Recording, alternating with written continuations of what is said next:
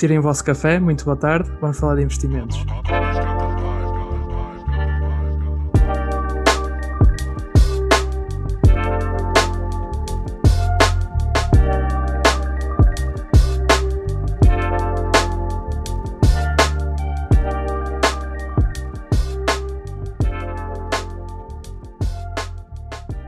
Boa tarde, o meu convidado de hoje é o Sérgio Rodrigues, do projeto Finanças dos 90. Olá Sérgio, eh, muito bem-vindo, é um prazer ter-te cá. Olá, obrigado pelo convite. Eh, estou muito entusiasmado com, com este episódio e vamos já, vamos já começar este, ver este episódio com a pergunta que eu faço sempre, que é como é que, como é que surgiu, uh, como é que surgiram os investimentos na tua vida, como é que, como é que começaste e Explica-nos só mais ou menos o, o, caminho que fizeste entre, entre o teu começo e agora. Bem, os investimentos, ou o mundo das finanças de uma forma geral, é algo que está eh, comigo desde, desde praticamente me lembro de ser gente. Eu trabalho há muito tempo, eu trabalho desde os 16 anos, neste momento tenho 33, por já lá vão alguns, alguns anos, um, e sei, lembro perfeitamente que desde o início, logo desde esses 16 anos, que sempre me interessou muito o mundo dos investimentos e procurar alguma coisa sobre isso. Eh, obviamente que as coisas há mais de 15 anos eram completamente diferentes do que são agora, mas sei que de alguma forma sempre tive esse, esse gosto. Eh, eu na altura, quando, quando tinha essa e comecei a trabalhar, eu estudava na área de informática, entretanto cheguei ao 12 ano e mudei de área, mudei para a área de, de gestão, e depois foi, acabei por ser nessa área que fiz tanto a licenciatura como o mestrado. Um, ehm, e esta questão dos investimentos, esta vontade e este gosto de aprender, uh, foi algo que me acompanhou desde sempre. Apesar de nunca ter trabalhado em nenhum banco, em nenhuma instituição financeira, em nada relacionado com investimentos. Uh, o mais perto disso que fiz foi contabilidade, mas numa perspectiva sempre empresarial. Por algum motivo, sempre foi um tema que, que me agradou bastante. Um, o que é que aconteceu? Aconteceu o que depois acontece, acho que uma grande maioria dos investidores quando estão a começar, que é um bocadinho disparar para todo o lado. É aquela vontade de começar a fazer, uh, esquecer da, da, importância do aprender primeiro, do fazer alguns testes, desenvolver uma estratégia e não, começar logo a aplicar. E pronto, em momentos de sorte a coisa correu bem, uh, e em momentos de azar, obviamente que, que não. Uh, hoje em dia, uh, eu diria que nos últimos três anos, sensivelmente, é que tenho dado aqui uma abordagem mais séria a este tema com uma, uma, uma, estratégia muito mais estruturada, muito mais bem construída, uma gestão de risco muito mais bem feita, uma aprendizagem completamente diferente em termos de conhecimentos muito diferente do que era há 15 anos e obviamente que os resultados hoje são bastante mais uh, sustentados, bastante mais estáveis. Obviamente que há variações, isso sempre aconteceu e sempre acontecerá, mas obviamente que o tempo e a aprendizagem acabaram por me trazer hoje resultados e, e, uma, e uma capacidade de olhar para o mundo dos investimentos completamente diferente do, do que era no início. Uh, e acho que é um caminho perfeitamente natural. Neste momento, uh, é um caminho que, nunca termina, da boa da verdade, é uma aprendizagem constante eh, mas claramente estou numa situação muito diferente do que estava, do que estava ao início. E não há qualquer, não há qualquer questão. Muito, muito interessante. Só, só por curiosidade, quais eram os recursos há, digamos, há, não é, há 16 anos em que, em que uma pessoa podia encontrar coisas sobre investimento? Porque eu imagino que a net, a internet não estivesse assim tão desenvolvida e tão, e tão segmentada como está hoje, não é? Para, para estes nichos. Certo, obviamente que a informação não era assim tão fácil. O que é que na altura existia? Existia muito o gestor de conta no banco, uh, que obviamente nos eh, vendia ou nos empurrava, se quisermos usar essa expressão, para os produtos do banco, e estou a falar dos, dos fundos de investimento tradicionais uh, que, eram, que eram vendidos na altura e continuam a ser, como é óbvio, mas que na altura confiava-se muito na opinião do gestor. Para os investimentos em bolsa, acabamos por estar muito agarrados ao PSI 20, e, e, a minha primeira abordagem na bolsa acabou por, por ir muito por aí, são aquelas, aqueles nomes que nós conhecíamos, que facilmente víamos nas notícias, uh, e que depois acabam por influenciar mais ou menos a nossa decisão.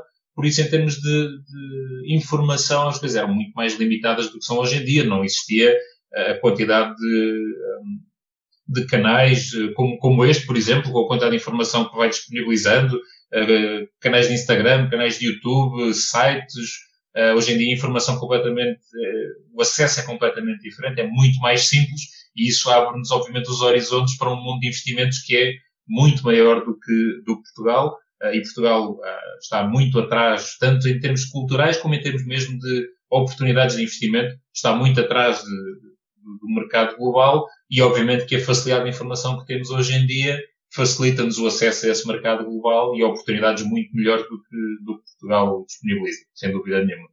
Por acaso é, é, é muito engraçado ver a evolução do mundo.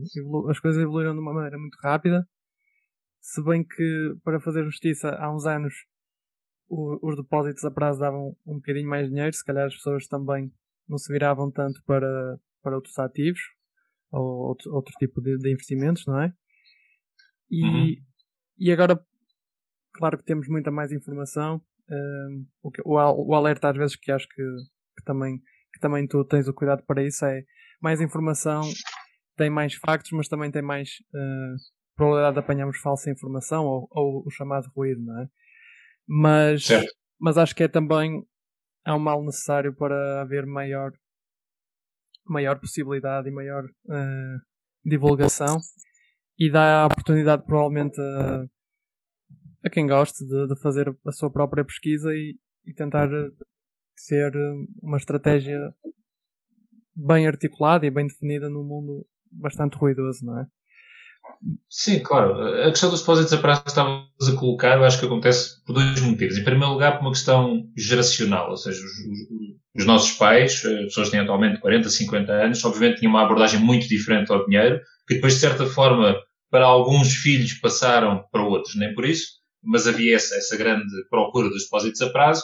A questão das taxas superiores, também é importante percebermos que a taxa de inflação há 10 anos ou há 15 anos era muito superior do, do que era hoje. Eu fui ver por, curiosidade, a taxa de inflação em 2008, por exemplo, uh, foi perto dos 3%. Uh, e em 2020 foi zero, menos 0,1, salvo erro. E uma coisa acompanha sempre a outra. Por isso, sim, é verdade que os depósitos a prazo há 10 ou há 15 anos tinham taxas muito superiores, mas também a taxa de inflação era superior. Por isso, aquele efeito nulo que hoje se vê uh, acabava por acontecer na mesma. a parte do acesso à informação é o que é. A partir do momento em que há mais informação ou que há mais, é mais fácil aceder à informação, um, também abre oportunidade para quem quer partilhar desinformação. E isto, a desinformação acontece em tudo, não, não é só na questão dos investimentos, uh, mas obviamente que o facto de haver, haver canais mais simples de chegar a pessoas abre oportunidade de partilhar boa informação para quem o quer fazer, mas também partilhar muito má informação uh, para, quem, para quem o quer. E depois a dificuldade é para quem recebe perceber qual é que é a boa e a má informação. E aí a questão da literacia financeira ou da cultura financeira tem um papel essencial para ajudar a pessoa que está a ouvir ou a ver aquela informação conseguir distinguir o que é que é a boa e a má informação. E essa diria que é uh, a grande dificuldade nesta altura é perceber qual é a boa e qual é a má informação e depois de que forma é que a podemos utilizar uh, nas nossas próprias finanças, nos nossos próprios investimentos.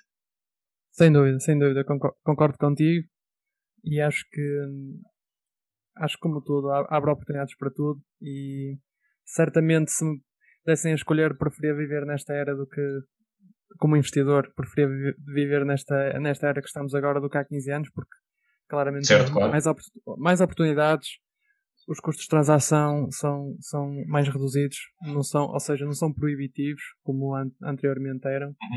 por isso acho que de qualquer forma houve um caminho percorrido bastante, bastante positivo mas, mas eu se calhar saltava agora aqui para uma questão mais do teu perfil de investidor. Como é que, como é que te posicionas? Eu sei que já vamos falar aqui uhum. de, de, de umas coisas diferentes, mas, mas vamos começar pelo teu portfólio de, digamos, ações, ETFs, ou seja, enfim, uh, equity markets. Como é, que, como é que te posicionas e se puderes dar um overview da tua, da tua estratégia seria, seria bastante interessante. A minha, o meu, a minha abordagem é relativamente moderada, ou seja, não sou um investidor tremendamente agressivo, longe disso. eu acho que as coisas têm que ser bastante equilibradas ah, e neste momento, com, com sabe, 33 anos, obviamente não sou, não sou velho, mas com, a, com as responsabilidades que tenho com o estilo de vida que tenho, obviamente também não posso correr os mesmos riscos que corria eventualmente com 20 anos se soubesse fazer as coisas de outra forma. Uh, e por isso acabo por ter uma carteira bastante moderada um, que se distribui aqui essencialmente entre ações e, e ETFs. Um, e, ou seja, eu tento, tento abarcar um bocadinho de tudo, porque os ETFs, eu acho, acho e as coisas em termos de, de estatisticamente, há uma série de, de, estudos que suportam isto, são instrumentos de investimento bastante mais simples de analisar, bastante mais simples de perceber, que nos dão uma diversificação natural e com isso também ajudam aqui a mitigar algum tipo de, de risco uh, e acaba por ser um investimento bastante simples. Okay? Uh, se nós agarrarmos naqueles mercados como o S&P 500, por exemplo, que são aqueles tradicionais, teremos aquelas rentabilidades históricas de uh, médias de 10% por ano, é uma coisa que, mesmo que não façamos rigorosamente mais nada, conseguirmos 10% por ano, em média, isto é, é obviamente estamos a falar em médias, não há nada garantido, mas o conseguir isso coloca-nos à frente de esmagadora maioria das pessoas que investe ou que coloca o seu dinheiro, lá está, nos depósitos separados, certificados de tesouro, etc. Um, e tudo de uma forma muito simples. Eu não tenho que preocupar com grande coisa, todos os meses faço o meu, uh, o meu reforço daquelas unidades de participação, daqueles ETFs, uh, ah, e está feito. Um, por isso, eu acabo por ter uma boa parte, uma, uma parte muito considerável, à volta de 60% dos meus ativos transacionáveis, digamos assim, ou ativos financeiros, 60% em ETFs, distribuídos apenas em três produtos. Uh, um de S&P 500, como acabei de dizer, um de, uh, de, ações mundiais, e aqui, eventualmente, uh, pode, pode haver quem diga, e com toda a razão, que há uma certa sobreposição, porque este ETF de ações mundiais são cerca de 70% do mercado norte-americano, que já está no S&P 500, por isso, de certa forma, há essa sobreposição. No entanto, na minha estratégia faz-me sentido reservar todos 30% para outras grandes empresas mundiais, Uh, e depois tem um terceiro ETF de obrigações uh, de empresas europeias. As obrigações eu acho que são, é um, um ativo muitas vezes esquecido, porque obviamente em termos de rentabilidade estará muito longe das ações, como é óbvio. No entanto, acaba por ser algo que traz alguma segurança adicional à carteira. Há uma, há, uma, questão de, em termos de pagamento de dividendos muito interessante nas obrigações, que nos gera ali um cash flow regular e para mim o cash flow é essencial. Uh, e aqui posso dizer já uma parte também em termos da minha própria estratégia. Todos os meus ativos, sejam eles quais forem, seja de que categoria, de que estilo forem, têm que ser todos capa uh, capazes de gerar cash flow, ou seja, capazes de gerar rendimento regular. Uh, e aqui estamos a falar, no caso dos ETFs, especificamente, ETFs de distribuição e não ETFs de acumulação. E eu sei que aqui há depois uma parte, em termos fiscais, por exemplo, que acaba por ser menos interessante porque sou constantemente a ser taxado. Há uma parte do efeito de juro composto que se perde uh, por ir recebendo este valor e não ser automaticamente reinvestidos. Eu sei tudo isso, estou perfeitamente consciente de tudo isso. No entanto, para mim, na minha estratégia, é essencial que todos os produtos tenham essa capacidade de gerar cash flow regular para que eu depois, na altura em que recebo uh, esse rendimento, decida o que, o que quero fazer com eles. Um, isso em termos de, de ETFs são apenas estes três. Depois, em termos de ações, neste momento tenho apenas duas ações, uma de uma, uma empresa do setor energético e uma de uma empresa do setor automóvel. Uh, nada de muito disruptivo, nada, não é nenhuma NIO, não é nada, nenhuma Tesla sequer, é um, é um, um construtor bastante mais, uh, mais sólido, digamos assim, de, de, mercado. E acho que aqui é uma, uma característica também interessante do meu, do meu portfólio. Primeiro é um portfólio relativamente pequeno, ok? Estamos a falar aqui em cinco produtos e depois eh, tem alguma parte também em capital seguro, que podem chamar fundo de emergência, podem chamar o que quiserem, uh, mas tem também uma parte em, em, capital seguro, porque para mim faz sentido ter essa, essa reserva. Mas eu, enquanto investidor, não tenho ido e não me parece que, que vá começar agora a ir atrás das novidades, uh, atrás das NIOs, das Palantirs e tudo o que, das Beyond Meats e tudo o que se tem falado muito ultimamente, tendencialmente aquelas ações de, de crescimento, uh, ou coisas muito novas não fazem normalmente parte da minha estratégia. Eu gosto de ter poucos ativos, mas ativos que sejam muito conhecidos em termos de mercado, uh, que eu perceba a fundo o que é que aquela empresa faz, que tenham empresas muito dadas, muito na, na parte da procura de valor, empresas uh, que estejam eventualmente abaixo do seu valor expectável, mas sempre com esta capacidade de, de gerar cash flow. Uh, por isso eu diria que em termos de, de, ações eu procuro ali um mix entre o value e o dividend investing. Procuro ali algo intermédio, uh, muito focado sempre na capacidade de dividendos, mesmo que isso até prejudique de alguma forma uh, a valorização. O dividendo ou distribuição de rendimentos, seja ele qual for, é algo que eu procuro, um, procuro e que para mim é, é, é, essencial e que para mim faz sentido. Por isso, de uma forma geral, é isto. É uma carteira relativamente pequena, mas que para mim faz sentido, é, é, mais fácil de gerir, eu percebo exatamente o que é que lá está, consigo acompanhar, uh, não tenho pontos de entrada e pontos de saída, o meu investimento é sempre feito a longo prazo. Uh, esta carteira, se for preciso, nunca mais a vender, ótimo. Enquanto, enquanto os ativos que lá estão continuarem a gerar os resultados e os rendimentos que eu espero, não tenho um ponto de saída uh, para nenhum deles. Tal como não tive um ponto de entrada, não me preocupei em nenhum deles em dizer eu só entro quando estiver no, no valor X para mim não faz sentido, porque depois o que vou fazer é todos os meses reforçar aquela carteira, obviamente mais de um lado ou mais do outro, depois conforme esteja uh, a performance de cada um deles, conforme esteja o risco global da minha carteira, uh, obviamente depois com algumas variações, mas o que eu vou fazer é manter sempre uma carteira relativamente estável, que vou reforçando praticamente independentemente do valor que ele estiver, fazendo aquele famoso DCA, o Dollar Cost Averaging, uh, para atingir aqui um valor médio e, eventualmente, daqui a 20 ou 30 anos, ter que pensar em vender ou não. Uh, e essa é a vantagem, a meu ver, de ter uma carteira de distribuição, uma carteira que gera rendimentos, é que eventualmente eu posso nunca ter que vender o ativo propriamente dito, porque a capacidade dos seus dividendos, o rendimento que ele próprio gera, eventualmente será suficiente para, meus objetivos, para o estilo de vida que eu quero ter daqui a 20 ou 30 anos, e eventualmente eu posso nunca ter que vender o ativo um, subjacente, e isso para mim uh, é importante e faz todo o sentido. Por isso, de uma forma geral, uh, é esta a minha carteira e é esta a minha estratégia. Muito, muito, muito interessante. Um, por acaso, duas coisas que, eu, que me ficaram aqui enquanto te ouvia, que é acho que o, o ETF das ações mundiais faz todo o sentido porque poderá haver a situação em que no futuro os Estados Unidos já não pesem tanto no, nas ações mundiais, quem sabe daqui certo. a 20 anos ou, ou 30, e assim dessa, de certa forma já estás posicionado para, enquanto esse caminho estiver a acontecer, também estares uhum. de certa forma, diria, protegido, não é?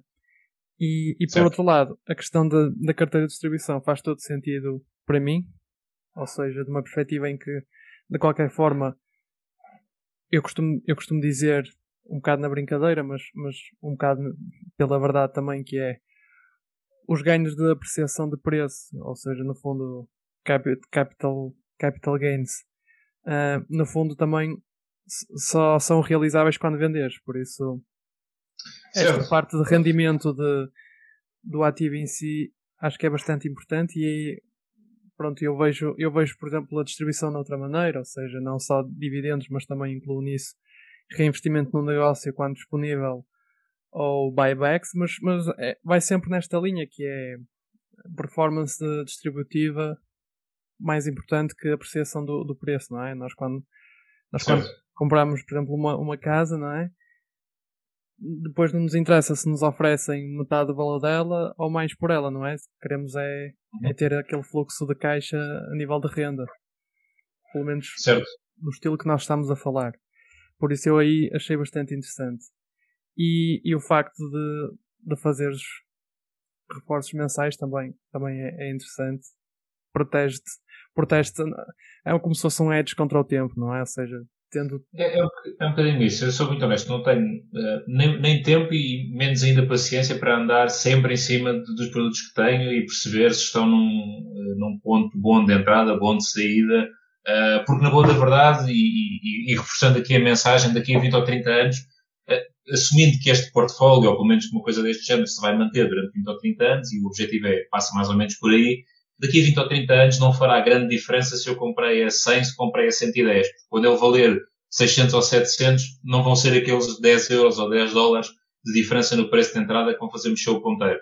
Um, por isso, claramente, e, e, e, lá está, o facto, se, se eu realmente acredito uh, que daqui a 20 ou 30 anos, e usando aqui estes valores completamente exemplificativos, não é, não é produto absolutamente nenhum, mas se aquilo que hoje vale 100, eu realmente acredito que daqui a 20 ou 30 anos pode valer 600, Aí, no próximo mês, um, no próximo mês vai valer, um, desculpa, vai valer 110 ou 120, um, e eu não me vou preocupar outra vez, porque ele daqui a 20 ou 30 anos vai continuar a valer 600, na minha abordagem.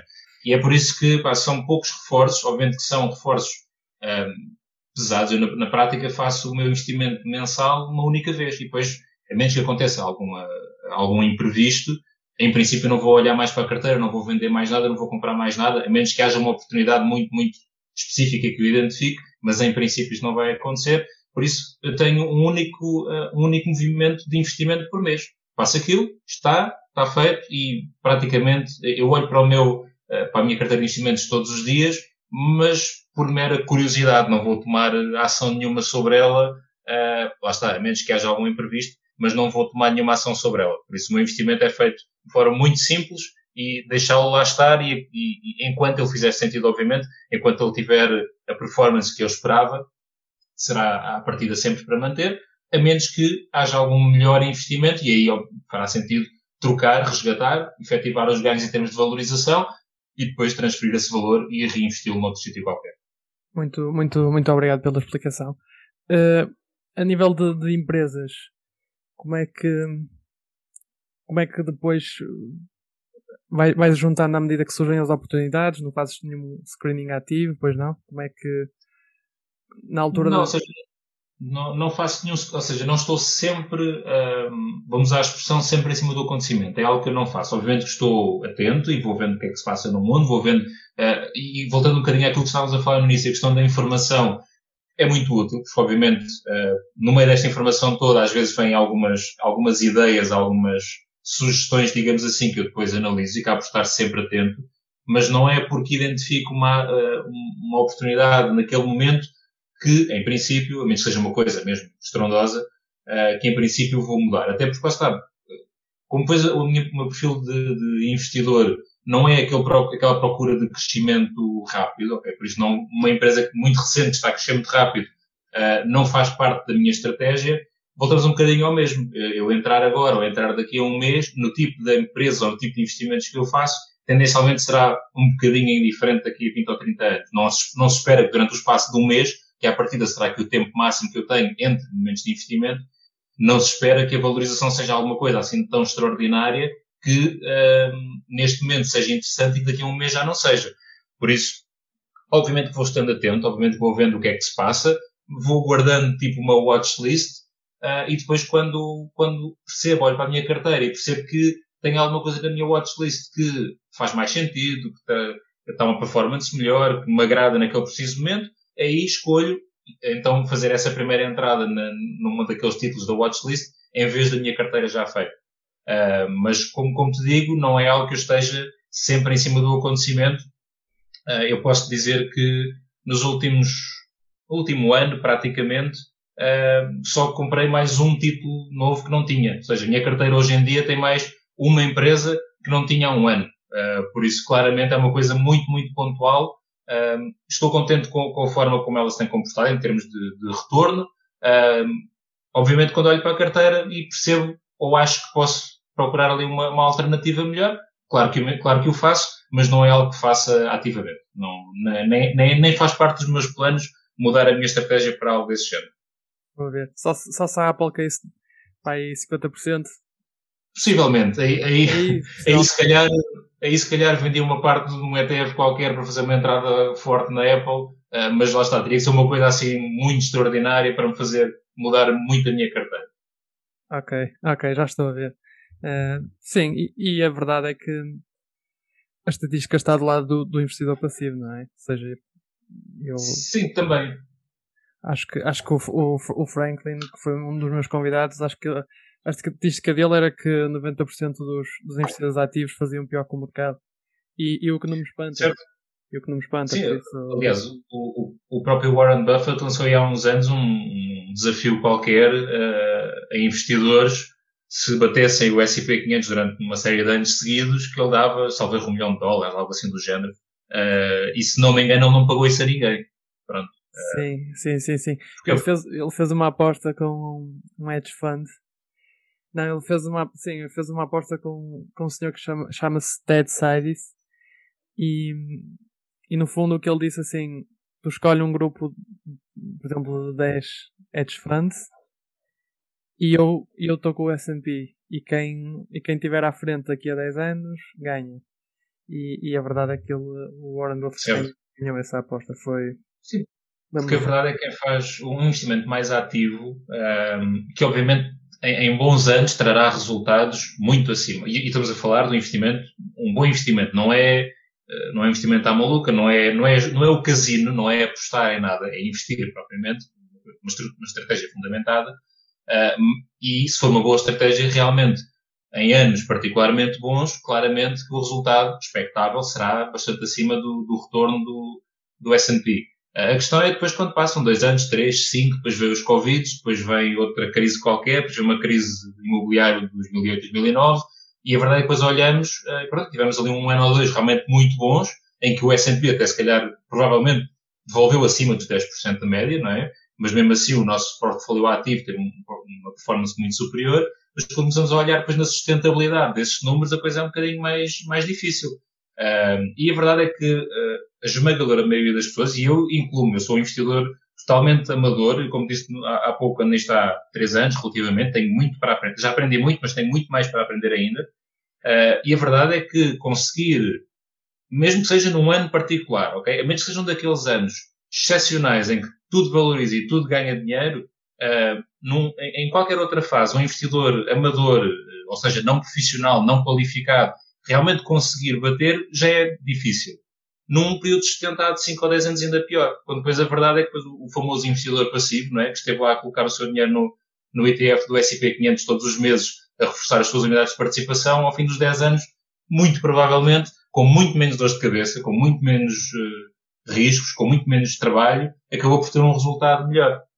Uh, obviamente que o, o, mercado é muito grande e o mundo dos investimentos é muito grande, há espaço para todos, como é óbvio, uh, e obviamente que pessoas a, a, investir de forma ativa e de forma uh, muito mais uh, muito mais forte, digamos assim, muito mais regular, com ótimos resultados, como é óbvio, mas para a esmagadora maioria dos investidores, claramente esse caminho não, não irá trazer bons resultados.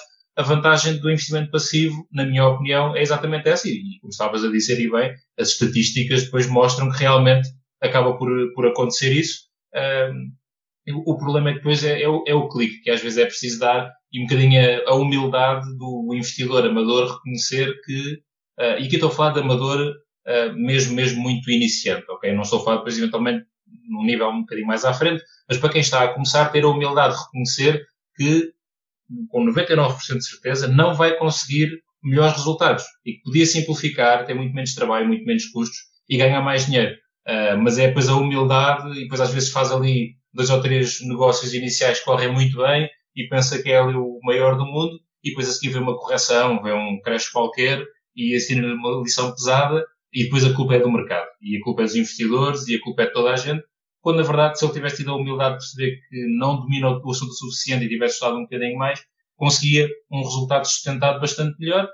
E, vamos ser honestos, se eu conseguir 10% por ano, vamos agarrar outra vez no mesmo exemplo do S&P, 10% por ano a 40 ou 50 anos, pá, claramente eu vou, tenho a capacidade de acumular muito dinheiro com esse tipo de valorização uh, se eu for paciente. E isto às vezes é, um, é o outro problema do investidor mais iniciante ou mais amador, é não ter a paciência e querer resultados rápidos. Muitas vezes, e pegando também no que estamos a falar da, da, questão da informação, há inúmeras promessas de ganhos rápidos, de ganhos garantidos, uh, e depois as pessoas acabam por ir nessa e não têm a paciência de esperar, de investir com calma, de esperar que, o, que os investimentos tragam o seu retorno. Não, querem tudo agora, querem tudo rápido, querem tudo em grande quantidade e depois ficam muito chateados e muito surpreendidos quando isso não acontece.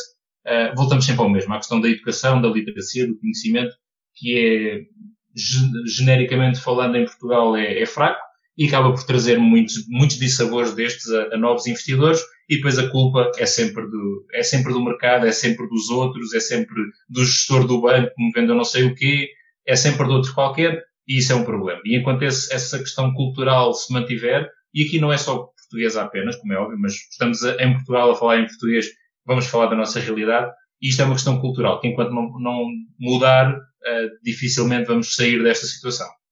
Sim, sem dúvida. Enquanto, enquanto não for algo que se, que se aprenda desde, desde cedo, acho que, acho que esta mudança cultural vai ser um, um pouco complicada. Eu acho que, eu acho que, por exemplo, se compararmos com os Estados Unidos, eles, obviamente que eles não têm ainda, ou até há pouco tempo, não tinham formalmente uma educação financeira nas escolas primárias mas lá a cultura do investimento também já está mais entranhada na cultura e Sim. ou seja, quase todos os jovens lá chegando a uma certa altura também já começam a investir e depois, depois também existem os famosos 401ks, não é? que são os fundos de pensões certo, exatamente que, que pronto, são feitos em conjunto com a empresa bah, depois há várias modalidades mas isso acaba por, por uh, alinhar um pouco depois também os incentivos entre empresa e, e trabalhador, não é? No fundo é, é, isso. Claro, uh, eu acho que parte muito logo da cultura de base uh, e isto, a, questão cultural vê-se vê em muita coisa. E vemos, por exemplo, uma coisa interessante que nós temos estado a falar já com, com, um amigo que segue muito ativamente o futebol americano. Deve ser das poucas pessoas que segue ativamente o futebol americano. E estávamos a falar de uma coisa interessante. O, não posso chamar a aptidão, mas o gosto, a vontade, aquela, aquela, aquela gana que eles têm pelo desporto. Todo o desporto, o futebol americano, o beisebol, o basquete, o NASCAR, aquilo, o desporto, pela competição, pelo ganhar, pelo ser competitivo, é uma coisa que está muito enraizada, depois obviamente também acaba este, este, esta parte cultural de, da competição e do ser melhor que o outro, depois infelizmente acaba por descambar um bocadinho para outras coisas menos positivas, mas eu acho que a coisa acaba por estar muito ligada e esta, esta aptidão, esta apetência que eles têm por trabalhar no duro e ganhar e ser melhor que o outro e competir acaba por se calhar também ligar muito aqui uh, o, o, facto de eles estarem mais predispostos à partida uh, a arriscar, porque obviamente uh, aqui em Portugal eu faço uma depósito a prazo, faço o meu certificado da fogo, tenho o meu capital garantido, ganho zero ou perto disso, mas pronto, está tá seguro. e eles lá eventualmente, também por isso, essa própria maneira deles pensarem, serem, acaba por afetar muito isso, eles logo à partida estão muito mais dispostos a correr riscos sabendo nós que estamos a falar aqui de produtos que, para todos os efeitos, terão sempre um risco, haverá sempre uma possibilidade de perda total de capital, uh, tudo isso pode acontecer e é importante que isto esteja na, na cabeça de todos os investidores. Eu acho que eles acabam por ter uma capacidade de lidar melhor com isso do que nós, uh, para nós portugueses, generalizando mais uma vez, como é óbvio, uh, e eu tenho falado com, com muitas pessoas que, em que eu pergunto, mas qual é o, o maior receio no investir? É o perder dinheiro. Pronto. Um, o que as pessoas não percebem é que, por exemplo, o caso do depósito a prazo, e como estávamos a falar há pouco, a inflação uh, vai fazer perder dinheiro. O, o dinheiro que eu estou a acumular ali, a pagar-me 0% e depois a ser levado a 1%, 1,5% em termos de inflação anual, eu ali é que estou mesmo a perder dinheiro de certeza absoluta. Uh, e essa é uma realidade. Mas as pessoas depois, juntando a parte da aversão ao risco com o desconhecimento, com a falta de literacia uh, em termos financeiros, juntando isto tudo, Obviamente o que as pessoas têm medo é perder dinheiro porque acham que a bolsa é para perder dinheiro, os investimentos é para perder dinheiro, uh, porque depois, na boa da verdade, o que é que se fala? É sempre que alguém perdeu tudo o que tinha, fez um investimento e foi à falência, uh, e os casos de sucesso acabam por raramente aparecer. e esse acaba por ser o problema. Dá-se muita notoriedade e muita imagem a quem correu mal, e pode correr a todos nós, e nós temos essa noção, e estamos, enquanto investidores conscientes, preparados para eventualmente correr mal, e depois dá-se pouco relevo a quem ganhou e quem correu bem, e normalmente depois uh, o português olha para quem correu bem como, ah, de certeza que roubou, certeza que aquilo era uma herança, de certeza que ele já começou com muito, de certeza que roubou não sei quem para conseguir, e há sempre uma série de desculpas. Juntando isto tudo, obviamente que nós estamos a anos de luz do mercado norte-americano, uh, vamos ver durante quanto mais tempo, obviamente que isto da economia está sempre a mudar, hoje em dia são os Estados Unidos. Obviamente que há aqui uh, outros países que podem substituir os Estados Unidos num futuro mais ou menos próximo, mas para já continua a ser referência e isso coloca-nos aqui, tudo isto junto a todas estas condicionantes, colocam-nos aqui uh, a anos de luz dos Estados Unidos, mas eventualmente com projetos como, como este, onde estamos aqui a falar, eventualmente podemos contribuir aqui de certa forma para, para que isto mude. Sem dúvida, sem dúvida, é algo, é algo a pensar e que que aos poucos eu, eu pelo menos tenho, acho que eu e tu temos e muitas outras pessoas têm esperança que, que se torne algo mais, algo mais comum na, aqui, aqui em Sim. Portugal. Uh, eu, eu agora aproveitava para fazer a ponte para, para o outro segmento que tínhamos combinado, que no fundo é o teu investimento em, em imobiliário, não é? Uhum, uh, certo. Eu, eu ia-te pedir assim, uma vez mais, uma pergunta repetida, mas ia-te pedir assim um bocado para perceber a tua história, como é que isto começou um, e como é que, e no fundo, quais são, quais, tu, quais são as tuas preferências entre investir em imobiliário versus, por exemplo, os, os, os mercados? Uhum. O investimento imobiliário é algo uh, bastante mais recente, uh, que, que eu acabei por começar um bocadinho por mero acaso, uh, mas que com esse mero acaso, depois isso motivou-me a procurar mais informação, a estudar mais, e depois, entretanto, em relativamente pouco tempo, acabei por fazer então o, o primeiro investimento efetivamente imobiliário. Então o que, é que aconteceu? Eu morava em Lisboa até ao início de 2020, e entretanto mudei-me para o Porto no final de janeiro de 2020 e, como tantas outras pessoas que mudam de casa, arrendei a minha casa. Não sabia se as coisas no Porto uh, iriam correr bem, não sabia se iria continuar muito tempo, se não continuava, e não queria obviamente vender a casa, e então uh, optei por arrendar e coloquei a casa no mercado de arrendamento. E percebi rapidamente o fascínio, para mim que procuro cash flow, percebi rapidamente o fascínio do mercado imobiliário. E aqui estamos a falar imobiliário físico, ok? Obviamente podemos falar dos, dos rates, podemos falar dos fundos de investimento imobiliário, podemos falar de muitas outras coisas, mas aqui estamos a falar efetivamente de imobiliário físico. Um, e encantou-me rapidamente essa mesma capacidade de gerar cash flow. Um, ainda por cima, nesse caso, era uma casa onde eu, eu morava, não é? Por isso não tive nenhum tipo de investimento adicional do meu dinheiro e subitamente começo a receber uma renda, que obviamente é um valor bastante, bastante interessante, uh, principalmente quando se compara com uma carteira de dividendos ou, ou, algo que se pareça. É preciso ter uma carteira de dividendos bastante uh, grande e bastante volumosa para ter capacidade de gerar mensalmente ou anualmente, se quisermos, o, o cash flow que uma renda de um imóvel traz. Um, e, e, percebi que aquilo fazia muito sentido. E obviamente depois a partir daí, lá está, comecei a me interessar muito. Comecei, uh, no fundo, o mesmo percurso que tinha feito com, com os outros tipos de investimentos. Comecei a comprar livros, comecei a seguir canais, comecei a assistir a formações, comecei a educar-me muito sobre, sobre o processo e depois, em agosto, por isso em plena pandemia, uh, fiz um novo investimento imobiliário e aí sim um investimento. Ou seja, usei, foi um bocadinho que estávamos a falar uh, há pouco, usei, uma, na verdade, tudo o que tinha acumulado para os custos iniciais de, de, capital que é necessário para a compra do imóvel e fiz esse, esse investimento. Seja, fiquei com a minha conta praticamente a zeros e fiz esse investimento porque foi uma situação em que fez sentido. eu olhei e pensei assim, ok, isto que eu tenho aqui acumulado está a gerar X%, X ao ano, se eu usar este dinheiro e colocar neste imóvel, ele vai-me gerar Y% ao ano. Y maior que X, portanto, faz-me sentido fazer esta troca um, e fiz. Uh, o investimento imobiliário tem esta, esta vantagem e percebi, percebi logo naquele primeiro imóvel um, e obviamente à medida depois fiz este segundo e entretanto estou a olhar para o terceiro, espero no, no curto prazo, uh, esta capacidade de cash flow, ok? Obviamente que eu ainda estou aqui numa fase muito inicial, eu tenho muito para aprender em termos de, de investimento imobiliário, depois é muito complexo, uh, a parte fiscal, por exemplo, é extremamente complexa, muito mais do que, o, do que os, os, investimentos uh, financeiros ou móveis, digamos assim, e há aqui muitas nuances e muita dificuldade. Há, obviamente, a parte do uh, gerir inquilinos, eu estou a falar sempre no instinto imobiliário na perspectiva de arrendamento. A perspectiva do comprar para vender é algo que neste momento não, não me faz muito sentido, precisamente pela questão do cash flow regular que, que eu privilegio nos meus investimentos, a questão de procurar inquilinos, depois uh, gerir a dificuldade que às vezes acontece no pagamento das rendas, ou com os outros condóminos, ou porque depois sai e a casa fica vazia.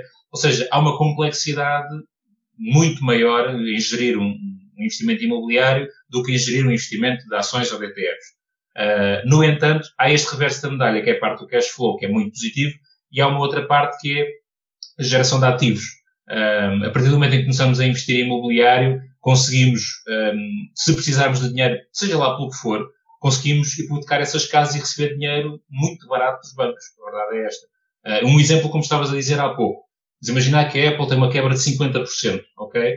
Eu facilmente consigo hipotecar uma casa e fazer um investimento de 100 mil euros na Apple, por exemplo, ok? Porque uso todo esse dinheiro que me é extremamente barato emprestado pelo banco, uma taxa de juros muito, muito baixa, para investir na Apple que está 50% mais barata. Por exemplo, isto é uma, é uma outra vantagem do imobiliário. Obviamente que é, estamos a falar da alavancagem, a alavancagem não é exclusiva do imobiliário, como é óbvio, um, mas é muito mais barato, muito mais simples fazê-lo, porque é um ativo que tu tens e que podes dar em troca para ter dinheiro muito mais barato. Porque depois também lá está, se entregas a, eh, colocas esta casa como hipoteca ao banco. Se não pagas o teu empréstimo ao banco, o banco fica com a casa. É, é assim que funciona. Como é este ativo valorizável, o banco obviamente é muito mais uh, seguro e muito mais simples e muito mais barato, lá está, emprestar dinheiro para tudo o que tu quiseres fazer a seguir. E, e, isso é uma vantagem muito grande, nós podermos facilmente alavancar o negócio, que até pode ser imobiliário, uh, ou outro qualquer, que é uma coisa que com outro tipo de ativos é difícil. Um, e isto acaba por se construindo, mais uma vez, é uma estratégia sempre a longo prazo. Um, e, e, daí eu não ver esta questão de, de, vender. Eu posso dar um exemplo. Este imóvel de, de Lisboa, este imóvel de Lisboa que eu tenho, um, eu se o vendesse neste momento ganhava cerca de 80 mil euros em relação ao preço de compra. E 80 mil euros é muito dinheiro. Para mim, neste momento, não faz sentido. Ok, ganhava 80 mil euros agora, mas ia perder aqui o cash flow. Se eu reinvestir os 80 mil euros na minha carteira de investimentos, ações, ETFs, etc., eu não consigo gerar as mesmas rendas que estou a gerar agora. Ok? Um, e por isso é que não, que não o faço. E mais uma vez, é uma estratégia que é comprar e manter.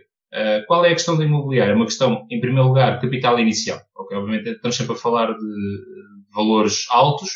E depois há todos estes riscos que estávamos a falar, em termos de gestão de inquilinos, em termos de impostos, a carga fiscal é muito pesada sobre, sobre imobiliário. Uh, não é que seja leve sobre os outros investimentos, porque não é, de forma nenhuma mas uh, ainda assim o imobiliário traz aqui impostos adicionais e riscos adicionais. De qualquer forma, neste momento, e parece-me que descobri uh, o que será aqui o meu grande foco em termos de investimentos. Uh, nunca será a 100%, obviamente não quero ter tudo em imobiliário porque são ativos pouco líquidos, ou seja, se eu precisar por algum motivo do dinheiro, não é uma coisa que eu consiga vender, mesmo que até esteja disposto a perder dinheiro, não é uma coisa que eu consiga vender em uma semana, ou dificilmente isso vai acontecer. Por isso, eu vou ter sempre alguma parte uh, do, dos meus ativos, do meu património, em ações, ETFs, obrigações, seja lá o que for, mas claramente que o caminho que, que me faz sentido uh, continuar a fazer será este, este investimento imobiliário, sempre na perspectiva do, do arrendamento e, eventualmente, num futuro mais ou menos próximo, uh, que essas rendas geradas por esses imóveis sejam totalmente suficientes para o meu estilo de vida. Esse é sempre o meu, o meu objetivo é um objetivo que eu defini há muito tempo, ainda antes de começar a fazer as coisas como deve ser, mas defini há muito tempo que não queria trabalhar até à tradicional reforma, até aos 65, 66, seja lá o que for. Queria claramente ter a oportunidade de reformar muito antes disso. E o cash flow gerado pelo imobiliário permite-me olhar num prazo, eventualmente daqui a 10 anos, uh, se calhar nem tanto, ter essa oportunidade de, se quiser, ter a oportunidade de deixar o meu trabalho tradicional porque tem estes imóveis, tem este, estes rendimentos passivos uh, que me suportam todas as minhas despesas e eu posso, se quiser, reformar-me e mudar-me para a Tailândia uh, e vivo lá a minha vida descansada. Uh, e é esse o objetivo. E percebi que o imobiliário é provavelmente, e na minha opinião, a forma mais segura e mais certa de o conseguir fazer. Por isso é esta a minha abordagem e a minha história, que ainda é muito recente, mas uh, é isto que tenho para partilhar em relação ao investimento imobiliário. Sem dúvida, uma, algo muito diferente do que, do que, do que trouxe até aqui ao canal, até agora. E, mas aproveito para perguntar como é que olhas em termos de. Pronto, eu sei que não é muito possível diversificar dentro de Portugal em imobiliário, mas tens algum tipo de, de métrica para, para ti mesmo na tua, dentro da tua estratégia imobiliária? Eu, neste momento, um, os dois imóveis que tenho, como disse, estão em Lisboa e um no Porto. Um, porque há, há, essencialmente aqui duas, vamos chamar duas correntes em termos de investimento imobiliário. Há a procura então das grandes cidades, e aqui estamos a falar tendencialmente de Lisboa e Porto. Uh, Portugal continua a ser muito polarizado, uh, muito concentrado nestas duas cidades. Obviamente que há outras que entretanto começam a aparecer, as áreas metropolitanas destas cidades estão a aumentar cada vez mais, mas ainda assim estamos sempre a falar aqui de Lisboa e Porto, e essa é, é a primeira estratégia, porque tens uma, uma perspectiva de procura muito maior, okay? porque as pessoas tendencialmente continuam a procurar muito Lisboa e Porto, e por isso tu tiveres imóveis nessas cidades, aumentas a probabilidade de encontrar uh, quem queira lá morar. Qual é a desvantagem? Os preços. Obviamente isto não é surpresa para ninguém. Os preços dos imóveis em Portugal, de uma forma geral, uh, têm subido muito nos últimos anos. Lisboa e Porto, muito uh, impulsionado pelo alojamento local, têm tido aumentos brutais. E então aumenta o capital necessário para investir aumenta também as rendas, obviamente, e isso vai dificultar depois encontrar os, os inquilinos, porque depois há aqui um desequilíbrio entre o valor das coisas e os rendimentos das pessoas. Há um desequilíbrio enorme e claramente nós o ordenado médio nacional, e sabemos que as médias valem muito pouco, não é? Porque uh, há sempre os, os outliers que vão influenciar muito, mas a média do vencimento nacional ronda aos 970, 980 euros, salvo erro. Uh, lá está, um imóvel em Lisboa e Porto custa facilmente 700, 800 euros claramente é incomportável para a média. Por isso, um, há, este, há esta primeira abordagem, ok? Procurar as grandes cidades, e é isto que eu tenho feito, e esta foi a minha estratégia. No entanto, há aqui uma segunda ideia, uma segunda corrente, que é algo que eu tenho investigado já há algum tempo um, e que estou a estudar e que provavelmente será esse o caminho para o terceiro investimento, que é procurar outras, outras cidades, ok? Uh, por exemplo, investir em aldeias perdidas no interior do país, além de não haver oferta, não há casas à venda, em princípio, numa aldeia uh, no interior, a, procura vai ser praticamente nula. Por isso, não, não estamos a falar no outro extremo, mas estamos a falar em cidades como cidades do interior, como a Guarda, como Porto Alegre, como Castelo Branco, por exemplo, que são cidades, obviamente, muito mais baratas um, e que têm uma oferta muito menor, porque há muito menos investidores, ok? Porque depois também há uma procura muito menor. No entanto, esta questão do Covid, do teletrabalho e da telescola veio revolucionar aqui um bocadinho isto. E neste momento há uma grande fatia de pessoas que consegue trabalhar em qualquer lado, porque as próprias empresas uh, vão dar esse passo, ou já deram esse passo e decidiram que as pessoas deixaram de ir aos escritórios todos os dias e toda a gente está em teletrabalho. E neste momento, eu posso trabalhar para uma empresa que está no Porto, mas morar em Bragança. E não tenho problema nenhum. Desde que tenha uma conexão de internet que funcione, consigo fazê-lo. Uh, obviamente com uma renda muito mais baixa, com um custo de vida muito mais baixo, sem trânsito, sem nada disso. E isto é um desafio para, ou uma oportunidade para o investidor imobiliário, ok? Porque eu, eu, se calhar com o preço de um imóvel no Porto compro 4 ou 5 em Bragança, ou na Guarda, ou em Castelo Branco, ou noutra cidade qualquer. Uh, e posso, o meu dinheiro vale muito mais lá, nessas cidades, do que no Porto ou do que em Lisboa. E este é um caminho uh, que obviamente é mais arriscado porque pode acontecer as pessoas não se querem mudar para Bragança ou para Castelo Branco, uh, e, e depois ficamos com a casa lá e não conseguimos encontrar. No entanto, é um risco, porque obviamente também há menos casas. Uh, eu posso dizer, há uns tempos estava a ver, por mera curiosidade, o distrito de Beja inteiro, que é um distrito gigante, tem 120 mil pessoas, não são, não são muitas pessoas, mas em termos de área é enorme. Uh, no portal, no Idealista, havia 20 casas para arrendar num distrito inteiro. Uh, eh, 20 casas para 120 mil pessoas. Por isso, se tu conseguires comprar mais duas casas, aumentaste a oferta em 10%, o que é uma coisa louca. Quer dizer, tu no Porto ou em Lisboa és mais um, e num distrito inteiro de Beja consegues fazer uma diferença de 10 ou de 20 ou de 50% uh, com o mesmo dinheiro. E isto pode ser uma oportunidade e uma oportunidade que eu, estou a, que eu estou a explorar para um próximo investimento. É procurar estas outras cidades. Um, obviamente nunca será uma coisa, um, nunca será um, um, investimento só porque sim, obviamente depois tem que calcular tudo o resto em termos de potencial de rentabilidade e tudo, uh, de procura, etc. Mas que é uma estratégia que eu neste momento estou a analisar e que, em princípio, uh, me fará bastante sentido quando fizer o ou os próximos investimentos. É começar a procurar outro tipo de mercados uh, para onde as pessoas até se estão a, ou até se podem mobilizar uh, e também para dar aqui, de certa forma, alguma ajuda a essas cidades a desenvolverem-se, porque essas cidades estão a ficar completamente desertas e nós sabemos que estas coisas estão todas ligadas. Se as pessoas não estiverem lá, não há investimento. Se não houver investimento, as pessoas não estão lá. E, e se nós, enquanto investidores, e acho que aqui também é muito da minha estratégia, e de uma forma geral, não apenas imobiliário, um, eu acho que nós, investidores, temos a responsabilidade de uh, deixar algum tipo de marca no mercado, no país, no mundo, seja lá o que for. Uh, e canalizar os nossos investimentos para algo que possa fazer, e aqui desculpa-me se for um bocadinho utópico, mas, mas vou usar esta expressão, uh, fazer o mundo um bocadinho melhor, ok? Uh, e eu aqui, enquanto, investimento, enquanto investidor imobiliário, se eu posso, por exemplo, investir numa cidade mais pequena, com a expectativa de isso atrair mais empresas, mais cultura, outra coisa qualquer para lá, para que isso depois motive mais pessoas e, e, e a engrenagem comece a andar, um, acho que o meu dever enquanto investidor também está cumprido. Por isso, juntando aqui a parte da oportunidade uh, com uh, um eventual apoio para, para, para acabar um bocadinho com esta, despolariza, com esta polarização de, de, Portugal em Lisboa e Porto, juntando isso tudo, provavelmente uh, fará sentido para mim num próximo investimento procurar algo desse género. Muito bem. São no fundo os mercados emergentes a uma escala muito pequena, não é? Sim, de certa forma, são os mercados emergentes de Portugal, de certa forma, sim, está, está bem pensado, sim. É, sim, é, é uma perspectiva bastante interessante e curiosamente já ouvi falar muito, pronto, noutra escala obviamente, mas nos Estados Unidos já se nota um bocado a, esta movimentação à medida que as empresas permitem o, o teletrabalho de, uma, de um regime mais permanente. Já se nota alguma preferência de algumas pessoas a trocarem apartamentos por casas e, no, e zonas mais rurais, sabendo certo. que podem viver fora da cidade, porque mesmo que tenham de se deslocar ao escritório duas, três vezes por semana, acaba por lhes compensar a nível de, de tempo certo. e de qualidade de vida. Por isso acho sim, que claro. acho que faz muito sentido, faz muito sentido aquilo, aquilo que tu disseste e, e fico muito curioso para, para saber o, o que vem aí também um, a seguir.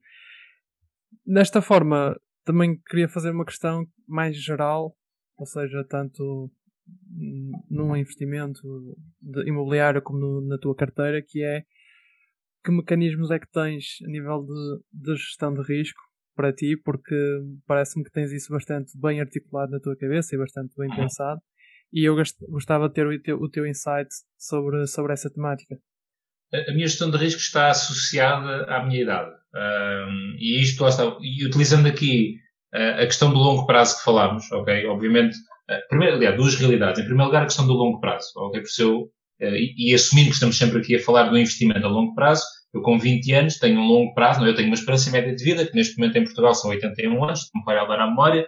Obviamente eu, aos 20 eu tenho 61 anos à minha frente. Eu aos 30 já só tenho 51 anos à minha frente. Por isso o meu, o meu longo prazo, à medida, à medida que vou avançando na minha vida, o meu longo prazo vai ficando cada vez mais curto. E obviamente a esperança média, é mais uma vez média, claro que eu posso morrer amanhã. E posso morrer aos 110. Mas em princípio a expectativa será andar ali por volta dos 80 anos. Por isso, juntando essa questão do, do investimento a longo prazo, e o longo prazo cada vez vai sendo mais curto. Juntando isso com o facto, obviamente, à medida que a nossa vida vai andando, o nosso nível de responsabilidades também vai aumentando. Okay? Eu, aos 20 anos, morava com os meus pais. Se eu perdesse tudo o que tinha na minha carteira, não fazia diferença nenhuma, não passava fome, não, não ficava a viver na rua. Obviamente, se eu, aos, aos 33 onde estou agora, se de repente ficar sem nada, obviamente que a situação já é diferente. Eu daqui a 5 ou 10 anos, quando tiver filhos, obviamente a situação será ainda mais diferente.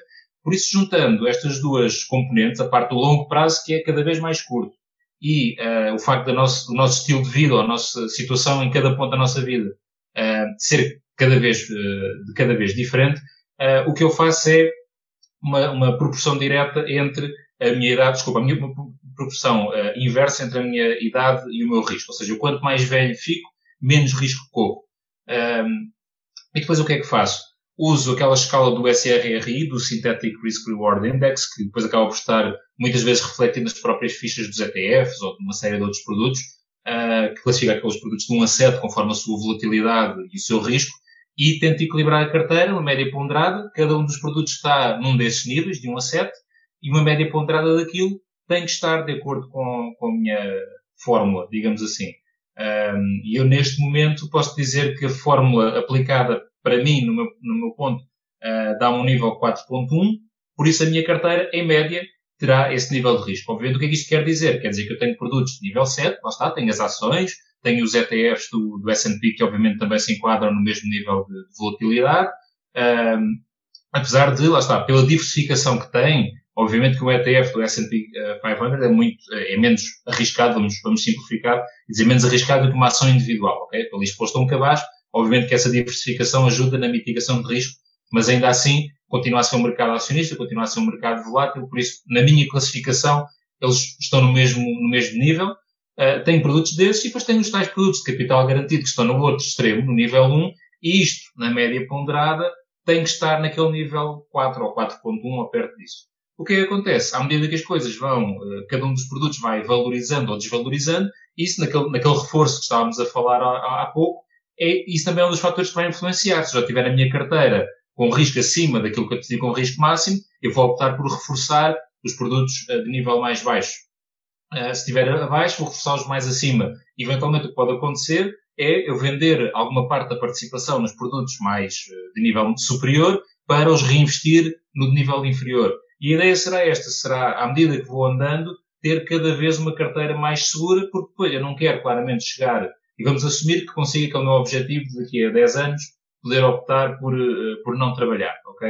Eh, eu nesse momento, em que eu perco ali aquela fonte, vamos chamar, eh, principal ou normal de rendimento, eu não posso, obviamente, correr o risco de perder 50% da minha carteira. mesmo, que eu não, mesmo que eu não consiga este objetivo e que trabalhe até aos 65, Obviamente que eu aos 65 anos uh, não posso, quando reformar, não posso perder 70 ou 80% da minha carteira. porque isso vai comprometer muito a minha qualidade de vida. Por isso, juntando estes dois, estes dois perfis, é isto que eu faço. Atribuo este nível de risco de um acerto a cada um dos produtos que eu tenho e depois estabeleço qual é o meu limite, o meu nível ideal, digamos assim, e vou nivelando uh, os, meus, os meus reforços para que esteja sempre ali mais ou menos perto desse nível, sabendo que esse nível vai estar sempre a baixar ao longo da minha vida, uh, para, para que a carteira seja cada vez mais segura, mais tranquila, para me dar cada vez menos dores de cabeça. É esse o objetivo. Muito interessante, gostei muito de ouvir a tua, a tua explicação e, e, e faz, todo, faz todo sentido, porque, como se costuma dizer, se, por exemplo, eu aos 50 tiver uma grande perda no meu portfólio, não, não tenho assim tanto tempo para recuperar, por isso mais vale ter um, um retorno que é abaixo do ótimo, não é? Uh, mas conseguir dormir bem à noite ou...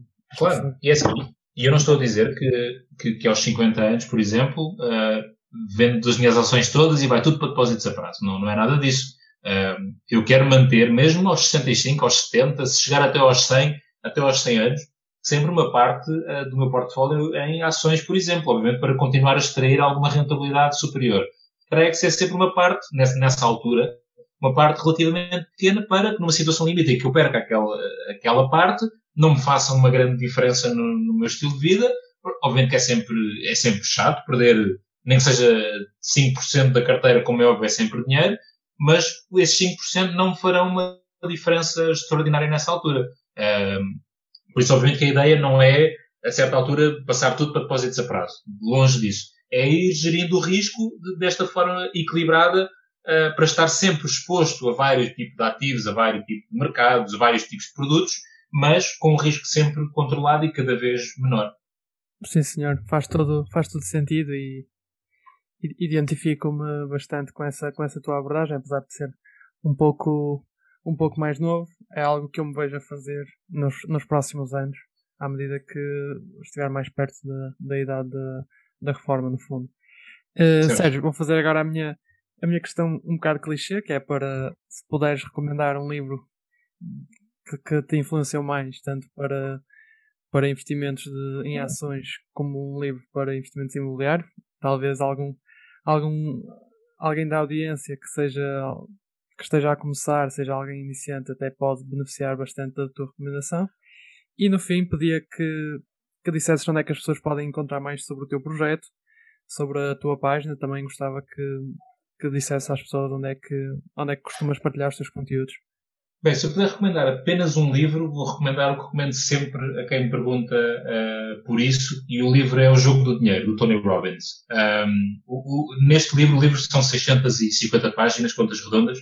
Um, ele, neste livro, ele falou com, com uma série de, de, investidores, ele falou com o Ray Dalio, por exemplo, foi um, foi um deles, por causa do famoso uh, All Weather Portfolio, uh, e ele tem uma abordagem muito interessante neste livro, porque ele acaba de falar de tudo eh, eu, para mim, a questão, e aqui falando de uma forma geral, ou seja, não apenas de investimentos, mas as finanças pessoais, vamos generalizar mesmo o tema, e depois uh, posso fazer a ponte para, para, a segunda parte da tua questão. As finanças pessoais são aqui feitas em três, três grandes pilares. A primeira parte, o primeiro ponto é a parte do mindset, ou seja, nós queremos aprender, queremos mudar, queremos ser melhores, queremos chegar mais longe e termos realmente a capacidade de trabalhar para isso, aprender, experimentar, queremos correr, correr, riscos, controlados, mas ainda assim correr riscos, e esta é a primeira parte, é termos o nosso mindset. A segunda parte é termos o nosso orçamento, ok? Eu sei que não é o, o objetivo aqui do, do, do, do canal e da nossa conversa, mas termos o nosso cuidado, sabermos os nossos rendimentos, sabermos as nossas despesas, sabermos de onde é que o dinheiro entra, para onde é que o dinheiro vai, porque só isso, só com, isso tudo é que nós conseguimos depois então chegar ao terceiro pilar, que é então a parte do investimento, que é depois entra tudo isto que estivemos aqui a falar. E neste livro do Tony Robbins ele fala das três partes. E por isso é que se calhar também são 650 páginas. Uh, e é muito, muito focado na parte do investimento passivo, que nós também falámos aqui na nossa conversa, da, do simplificar, do não andar atrás das modas. Do, ou seja, ele tem. E depois consegue, é uma coisa interessante, consegue ser uma linguagem muito simples, é, apesar de serem 600 páginas, é, é, muito fácil de leitura, mas consegue ir a termos bastante técnicos do funcionamento dos ETFs, por exemplo, do funcionamento dos mercados, uh, a história das comissões, de termos cuidado com as comissões nas compras, vendas, manutenção, etc.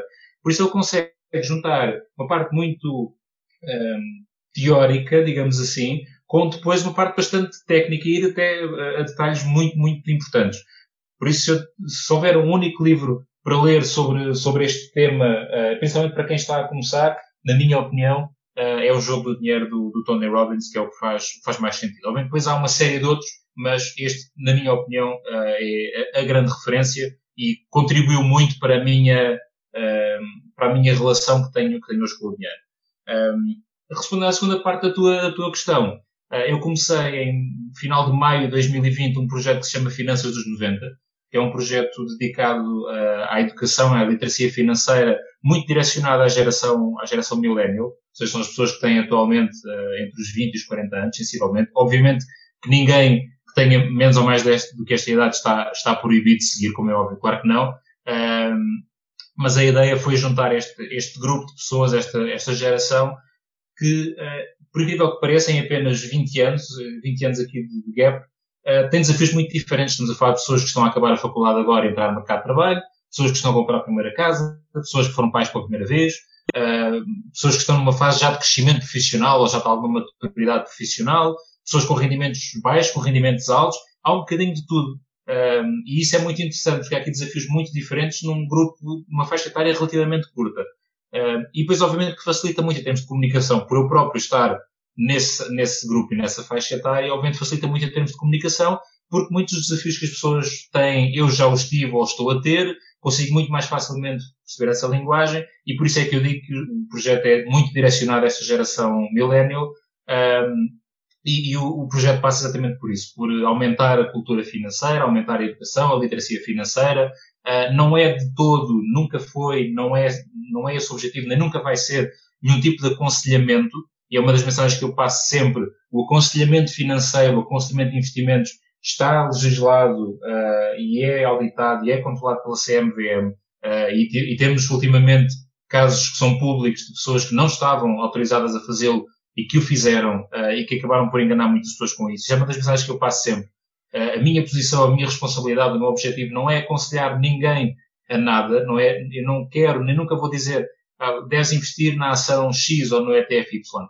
A minha missão é ensinar as pessoas e ajudar as pessoas a analisar os produtos, perceber como é que eles funcionam, as vantagens e as desvantagens, para que depois possam fazer a sua análise completamente independente e tomar a sua decisão e depois uh, recolher os, os, ganhos ou arcar com as perdas se eles acontecerem, mas também ajudar nisso, ajudar as pessoas a perceber que todo o investimento tem risco, uh, não há garantia de capital nenhum, Sim, o capital garantido existe, mas depois o reverso da medalha é que também não há ganho. E esta é a mensagem. E, e tenho reparado que há, há, aqui claramente um mercado que, que, procura. Há aqui pessoas muito interessadas. Obviamente que estamos a falar aqui da geração uh, redes sociais, obviamente. Uh, e, e, e, por isso fica já o convite a quem estiver a ouvir para seguir uh, no Instagram e no Facebook, Finanças dos 90, é o nome da, da página nas duas redes sociais.